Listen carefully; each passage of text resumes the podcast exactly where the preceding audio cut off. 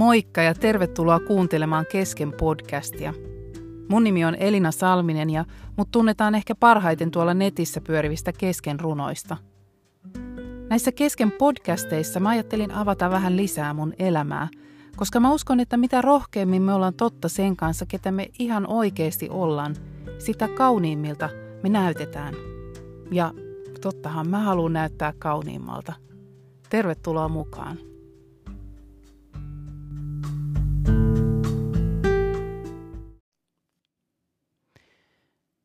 Tässä podcastissa mä jatkan vielä yhden kerran psalmin 31 käsittelyä ja tällä kertaa otsikkona on Sinun käsiisi. Silloin maaliskuussa, kun mä aloittelin näitä podcasteja liittyen tähän psalmiin, niin mulla oli semmoinen pieni aavistus, että tästä saattaisi löytyä paljon kaikkea kiinnostavaa.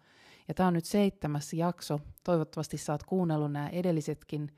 On puhuttu turvasta, hyvyydestä, särkyneestä ruukusta, valheesta, sinusta ja minusta, rohkeudesta ja lujuudesta. Ja nyt ollaan siis tässä viimeisessä jaksossa. Ja tämä mun mielestä taas osoitti ainakin itselle sen, että, että Raamattu on kyllä tosi rikas kirja ja ihan tällaisesta yhdestäkin luvusta voi löytyä ihan mielettömästi asiaa. Toivottavasti sä oot saanut jotain semmoista konkreettista ja sun omaa elämää rohkaisevaa näistä seitsemästä podcastista tai vielä tästä seitsemännestäkin podcastista.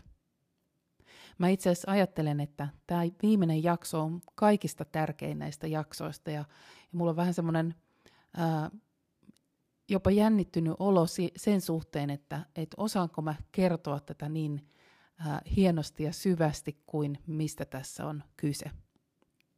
Mutta ei auta muuta kuin lähteä vaan liikkeelle ja toivoa siitä, että, että tämä raamatun sana on se, joka puhuu, eikä, eikä ne mun omat ää, kuitenkin aika vajavaiset ja keskeneräiset ajatukset. Se on hieno, hieno tietää, että, että Jumalahan voi jatkaa sitä puhetta siellä sun omassa elämässä siitä, mitä mä oon aloittanut. Itsekin joskus huomaa, että kun kuulee jonkun hienon ajatuksen, niin, niin se ei ole pelkästään se sen ajatuksen niin kuin kaario välttämättä siinä sen toisen puheessa, vaan se voi jatkua itsellä ja tulla siihen jotenkin se oman elämän ää, areenat liittyäkin siihen ja sieltä löytyykin uusia asioita. Ja mä uskon, että Jumala ää, tekee tätä samaa työtä myös sussa. Ja, ja sitä on se, että Jumalan sana tai Raamatun sana on elävä kirja, koska se vaikuttaa meissä tosi monella tavalla ja puhuu varmasti eri tavalla meille jokaiselle. Ää, Raamatussa puhutaan ylipäänsä paljon Jumalan kädestä ja sillä aina kuvataan semmoista ensinnäkin voimaa, suuruutta, valtaa. Se käsi osoittaa suuntaa, se, silloin kädessä on paljon keinoja ja, ja se ohjaa ihmisten elämää. On tämmöisiä paikkoja vaikka, että Herran käsi on noussut vastaan, vaikka jotain kansaa. Jumalan käsi on lyönyt. Jumalan käsi on voinut levätä jonkun tilanteen päällä tai henkilön päällä, pitää aloillaan. On sanottu, että vaikka käsi, Jumalan käsi tuli esimerkiksi profeetta Elian päälle. Nyt mä toivoisin, että Jumalan käsi tulisi Elinan päälle. Jumalan käsi johdatti, Jumalan käsi oli voimallinen ja Jumalan käsi suojas. Eli sana käsi käytetään tosi monessa yhteydessä – ja ei ole varmaan vahinko, että Davidkin käyttää nimenomaan Jumalan kättä kolme kertaa tässä psalmissa. Ensimmäisen kerran käsi tulee isiin jakeessa viisi, jossa hän sanoo, että sinun käsisi minä uskon henkeni. Ja siinä tarkoitetaan hengitystä, eli sitä, että onko elossa vai kuollut ylipäänsä sitä, sitä henkeä, mutta sen lisäksi myös elinvoimaa, rohkeutta, luonnetta, asennetta ja sitä ajatusta, että, että se ää, elämä on lahja. Eli sinun käsisi minä uskon elämäni lahjan. Sen lahjan, jonka mä oon tänne saanut. Me ei ole kukaan valittu sitä, että me ollaan tänne ää, synnytty. Meillä on valittu sitä, että mihin maahan me ollaan synnytty, minä vuonna me ollaan synnytty tänne maailmaan. Mutta me ollaan tultu lahjana, me ollaan saatu elämän lahja ja tässä ää, David uskoo Jumalan käsiin ikään kuin takaisin sen oman elämän lahjansa. No sitten kahdeksannessa jakeessa ää, hän jatkaa, että sinä et jätä minua vihollisten käsiin. Eli ää, sä et jätä mua sinne niiden pahojen käsiin, että sä pidät mua, mua nimenomaan täällä sun omilla käsilläsi. Ää, tässä alkuperäisessä tekstissä on käytetty tämmöistä va- fraasia kuin sulje minut käteesi. Eli ilmeisesti se on ollut siihen aikaan tämmöinen näin niin kuin, tämmöinen tuttu lause, mitä on käytetty, sanonta, sulje minut käteesi. No, mitä me tehdään, kun me suljetaan joku käteen? Mä otin juuri tässä mun avaimet, jotka oli tuossa pöydällä. Mulla on kahdet avaimet mukana. Mulla on tässä mun kotiavaimet ja sitten tämän kerhohuoneen avaimet. Ja mä aina suljen nämä mun käteen, niin se on itse asiassa erityisen tärkeää silloin, kun mä oon välillä käynyt, kun mä oon ollut pitkää päivää täällä tekemässä töitä täällä kerhohuoneessa ja, ja sitten mä menen tuohon viereiseen vessaan. Ja yhden kerran mulle kävi niin, että mä lähdin tästä ja tajusin saman tien, että ei sairasta, että mä unohdin tämän kerhohuoneen avaimen tänne sisään. Ja mä olinkin sitä aika pulassa, mä mietin, että apua, mistä mä sen saan, että et mulla on vielä tämä tää kotiavain, millä pääsee täältä kaikista muista ovista sisään, mutta mä tarviin jostain sen kerhohuoneen avaimen, että mä pääsen takaisin tänne mun tietokoneiden ja muiden luokse. Ja keksin sitten, että onneksi tässä samassa talossa asuu yksi tuttu perhe, jolla oli tämä avain ja menin pimpottamaan ja pääsin sisään ja kaikki oli hyvin, mutta mä puristin sitä mun, mun avainta siellä mun käteni sisällä, koska se oli mulle tärkeä. Ja tässä ää, David rukoilee, että, että sinä suljet minut käteesi. Eli niin kuin sen kaikkein tärkeimmän aina puristetaan tuonne käden sisään, niin, niin Jumala sulkee ää, Davidin elämän ja meidän elämän oman ää, kätensä sisään, eikä päästä sitä mihinkään vihollisten käsiin. Tai kun on vaikka jossain etelässä ja, ja tota, on vaikka käsilaukku tuossa tossa, tota, reiden päällä, niin mehän aina laitetaan oma käsi vielä siihen, että me suojataan sille kädellä sitä meidän omaisuutta, että kukaan ei sitä varasta, se ei joudu vihollisten käsiin. Niin samalla tavalla Jumala pitää meistä huolta. Hän, hän varjelee sitä, että me ei jouduta vihollisten käsiin. No sitten kolmannen kerran tuossa käsi tulee jakeessa 15 esiin. Sinun kädessäsi ovat elämäni päivät. Ja tässä taas tarkoitetaan sitä, että, että siellä kädellä on mun aika, mun kokemukset, tapahtumat, tilaisuudet, eli kaikki se, mitä kuuluu mun elämään. Ja niin kuin me tosiaan tiedetään, että me ei kukaan olla valittu sitä aikaa, milloin me ollaan tänne maailmaan tultu, minä päivänä me ollaan synnytty, eikä me tiedetä, kuinka pitkälle se meidän aika ää, jatkuu. Onks, mä, oon, mä oon 45-vuotias, mä voisin kuvitella, että mun elämä jatkuu vielä tosi pitkään, varsinkin sen takia, koska mun äidin äiti täytti just mun mamma 102 vuotta, ja, ja tuntuu jopa vähän, vähän karulta ajatukselta, että tuuks mä olemaan vielä niin hirvittävän pitkään täällä. Tai sitten se aika voi olla paljon lyhyempi. Me ei tiedetä sitä, sitä aikaa, sit niitä elämänpäiviä, jotka on siellä Jumalan käsissä. Jossain kohtaa raamatussa sanotaan, että, että meidän elämä on, on piirretty Jumalan käsi. Itse asiassa siellä on käytetty semmoista sanaa, joka on vähän niin kuin tatuoitu. Eli että me voidaan ajatella, että meidän elämä on niin kuin todella piirretty tonne Jumalan ihon alle. Ja, ja silloinhan se ei putoa siitä, niin kuin avaimet putoaa kädestä tai muuta, vaan se on koko ajan siinä, oli Jumalan käsi sitten missä asennossa tahansa, niin meidän elämä on siellä Jumalan kädessä. Eli kaikki aika, kaikki tapahtumat, kokemukset, kaikki haasteet, kaikki ilot, surut, ne on siellä ikään kuin vääjäämättä siellä Jumalan kädessä. Me ei saada niitä irti sieltä, koska jos me ollaan laskettu ja pyydetty, että meidän elämä on Jumalan kädessä. No, en tiedä huomasitko sitä näissä käteen liittyvistä paikoista, että yksi näistä lauseista on itse asiassa erityisen merkityksellinen. Eli toi ihan ensimmäinen, jossa sanotaan, että sinun käsisi minä uskon henkeni. En tiedä, huomasitko, että siinä on jotain tuttua ehkä, oot kuullut ehkä sen jossain toisessakin yhteydessä. Se, nimittäin itse asiassa liittyy viimeisiin sanoihin. Ja tässä kohtaa Jeesuksen viimeisiin sanoihin. Eli kun äh, Jeesus äh, oli ristillä, niin hän itse asiassa lainasi viimeisiksi sanoikseen Daavidia. No, mennään siihen kohta, mutta käsitellään muutama hetki viimeisiä sanoja. Nimittäin mehän, kun me ei tiedetä sitä, kuinka kauan tämä meidän elämä täällä kestää, niin ää, me ei oikeastaan voida varautua myöskään siihen, että mitä ne on ne meidän viimeiset sanat. Toki olisi tosi hienoa sanoa jotain kuolematonta ja, ja filosofista ja, jotenkin upeeta.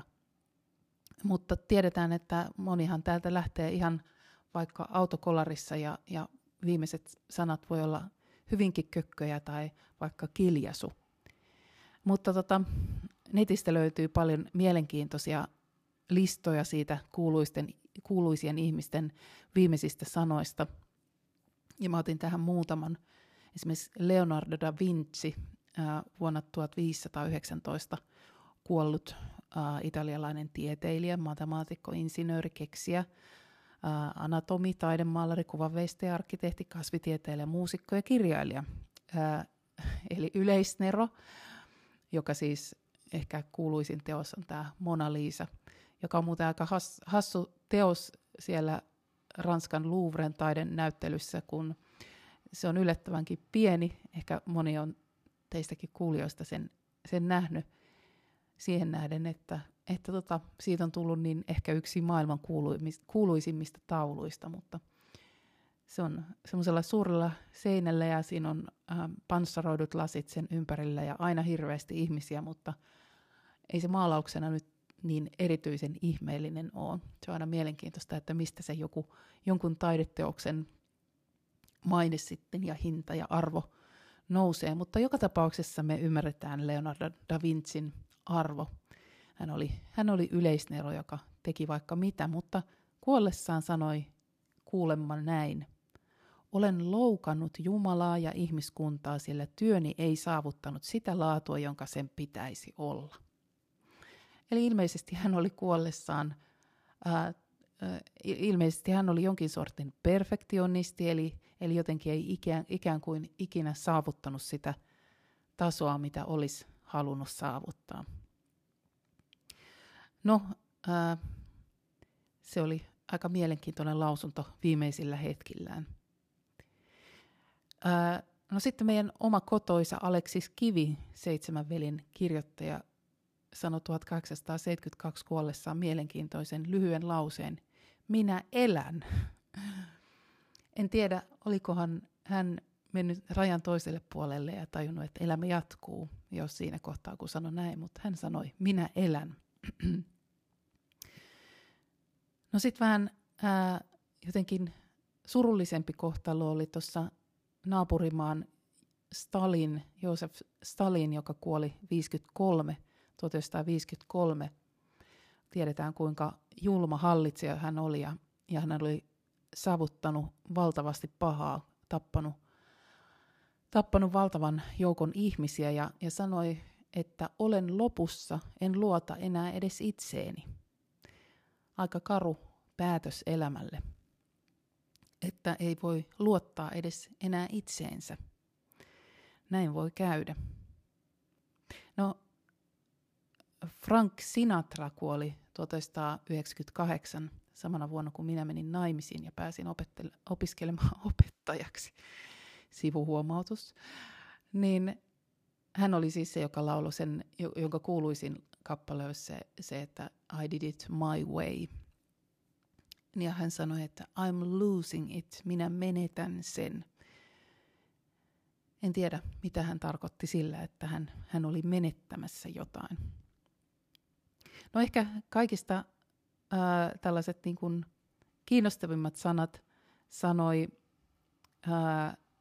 J.R.R. Tolkien, joka kuoli tuossa 73, 1973, eli Taru Sormusten muun muassa suuri kirjoittaja, kirjailija, sanoi hienosti, että täällä on tällä hetkellä tukkoista, tahmea ja sateista, mutta ennusteet ovat suotuisammat. Eli hän ilmeisesti kuvaili Englannin säätä ja, ja totesi samalla, että ennusteet siitä paikasta, mihin hän on menossa, on suotuisammat.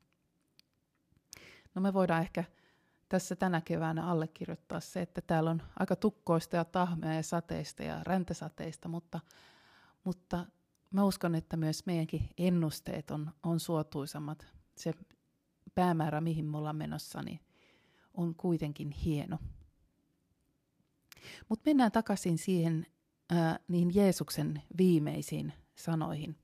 Koska itse asiassa siinä on mun mielestä kyseessä joku aika syvä ydin kristinuskosta. Ja tämä itse asiassa sopii aika kauniisti tämä psalmin 31 loppu myös tähän ää, tulevaan pääsiäisen aikaan. Nimittäin kun Jeesus sanoo siellä ristillä viimeiset sanat, hän sanoo, Isä, sinun käsisi minä uskon henkeni. Eli hän lainaa siis Daavidia. Toi lause on suoraa tästä psalmista 31, mutta siihen on lisätty vielä sana isä. Nämä evankeliumit, Matteus, Markus, Luukas ja Johannes, kaikki kertoo Jeesuksen ristin kuolemasta. Ja jos sä et ole niitä lukenut pitkään aikaa, niin suosittelen, että vaikka nyt pääsiäisen aikaan ne kannattaa lukea, koska niissä on kaikissa pikkasen eri tavalla kerrottu tämä ihan loppu, kun siinä on eri silminnäkijät ja eri kuulijat ja, ja muut, niin siellä on ehkä kuultu ja huomattu vähän erilaisia asioita. Ja Matteuksen ja Markuksen evankeliumissa äh, Jeesuksen ihan viimeisiksi sanoiksi siellä ristillä sanotaan mun mielestä ehkä ö, yksi kaunein äh, raamatun lause – joka kertoo valtavasti siitä Jeesuksen inhimillisyydestä, siitä, että hän oli todella loppuun saakka ihminen. Ja tämäkin on itse asiassa Daavidin sanoja, eli Jeesus lainaa myös tässä Daavidin sanoja. Ja siinä sanotaan, että Jumalani, Jumalani, miksi hylkäsit minut? Ja tämä löytyy psalmista 22, joka on myös Daavidin psalmi. Eli kun Jeesus oli siis ristillä viime hetkillä, niin niin hän lainasi ää, sitä omaa raamattua, mitä hän oli lukenut, sitä vanhaa testamenttia. Hän lainasi psalmeja ja, ja Daavidin sanoja, jotka kolahti häneen, jotka tuntui tutulta, jotka kuvas sitä hänen kokemaansa tilannetta niin hienosti. Jumalani, Jumalani, miksi hylkäsit minut?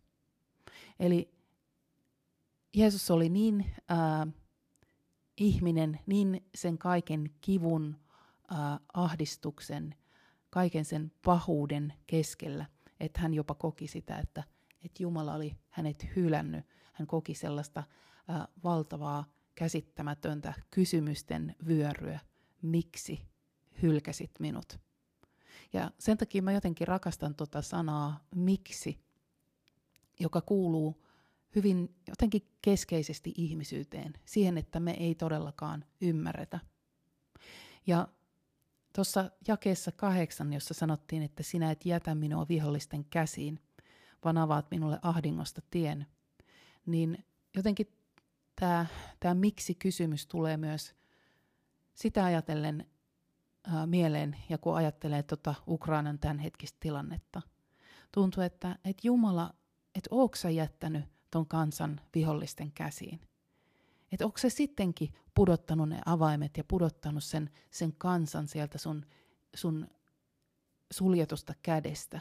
Että eikö ne olekaan siellä suojassa sun kädessä? Miksi sä oot hyljännyt ne? Ja ehkä meilläkin voi olla semmoinen kokemus joskus, että, että Jumala, miksi sä oot hyljännyt mut? Miksi tällaisia asioita tapahtuu? Ja, ja jotenkin se, se Jeesuksen kysymys antaa mulle semmoisen semmoisen äh, hyvin niin kuin läheisen kokemuksen hänestä, että hän tietää sen tunteen, kun on, kokee valtavaa äh, hyljätyksi tulemisen kokemusta, kokee ne loputtomat kysymykset, eikä löydäkään vastausta. Siinä on ehkä kiteytyneenä se koko maailman kärsimyksen ongelma. Se kokemus siitä, että, että Jumalakin on hylännyt. Vaikka eihän Jumala ollut hylännyt Jeesusta, koska se oli se Jumalan suuri suunnitelma, johon kuului myös se ristinkuolema ää, keskeisesti. No kun Jeesus sanoo ää, tässä Luukkaan evankeliumissa, evankeliumissa tämän Isä, sinun käsisi, minä uskon henkeni, joka löytyy siis tästä psalmista 31 Davidin sanoista, niin hän osoittaa meille tien Jumalan luokse. Sanotaan, että Jeesus on ainoa tie Jumalan luokse ja se, että me ymmärretään se, että Jeesus teki sen ristin kuoleman, meni sinne ristille meidän jokaisen takia, niin se on se ainoa reitti sinne Jumalan luokse. Eli hän osoitti sen, että, että loppujen lopuksi se, että antaa oman elämänsä Jumalan käsiin, niin se on se kaikista paras reitti. Vaikka siellä on kokemus ehkä siitä, että, että Jumala on hylännyt ja, ja, ja sellainen valtava yksinäisyyden kokemus ja valtava semmoinen käsittämätön epätoivo, että mistä tämä kaikki johtuu, miten tämä tulee ratkeamaan, miten tämä kaikki päättyy, niin silti siellä on se, se luottamus siihen, että, että Jumalalla on suunnitelma ja mun elämä on Jumalan käsissä. Eli se ehkä se ristin ydinkysymys on siitä, siitä, että kenen käsissä sun elämässä on, kenen käsiin sä haluat antaa sun elämässä. Aika monissa noissa viimeisissä sanoissa, mitä mä katoin tuolla, no siellä oli ihan hassuja ja hölmöjä ja semmoisia, jotka oli kokenut sen, että oli vaikka ammuttu, niin vaan katso sitä haavaa ja sanoi, että apua, minä kuolen tai muuta. Mutta aika monissa myös niissä historian äh, juoksussa olevissa lauseissa löytyi nimenomaan tämä sana, että Jumala, sinun käsiisi, minä uskon henkeni. Aika moni on sanonut sen myös Jeesuksen jälkeen, koska on tajunnut, että se on itse asiassa kuitenkin se paras ratkaisu ja paras vaihtoehto täällä elämässä. Vaikka me ei ymmärretä, miksi asiat tapahtuu, vaikka me ei, ei tajuta, että, että et miksi me koetaan välillä sellaisia kokemuksia, mitä me koetaan. Mutta silti se paras vaihtoehto on antaa elämä Jumalan käsiin, niin kuin Jeesuskin antoi ristille. Ja näin jälkikäteen me tiedetään, että, että siitä oli meille hyötynsä siitä Jeesuksen ristin kuolemasta, koska sen kautta mekin saadaan meidän omat synnit ja pahat teot anteeksi. Eli se tämän psalmin 31 viimeinen kysymys voisi olla ehkä meille se, että et kenen käsissä sun elämäs on?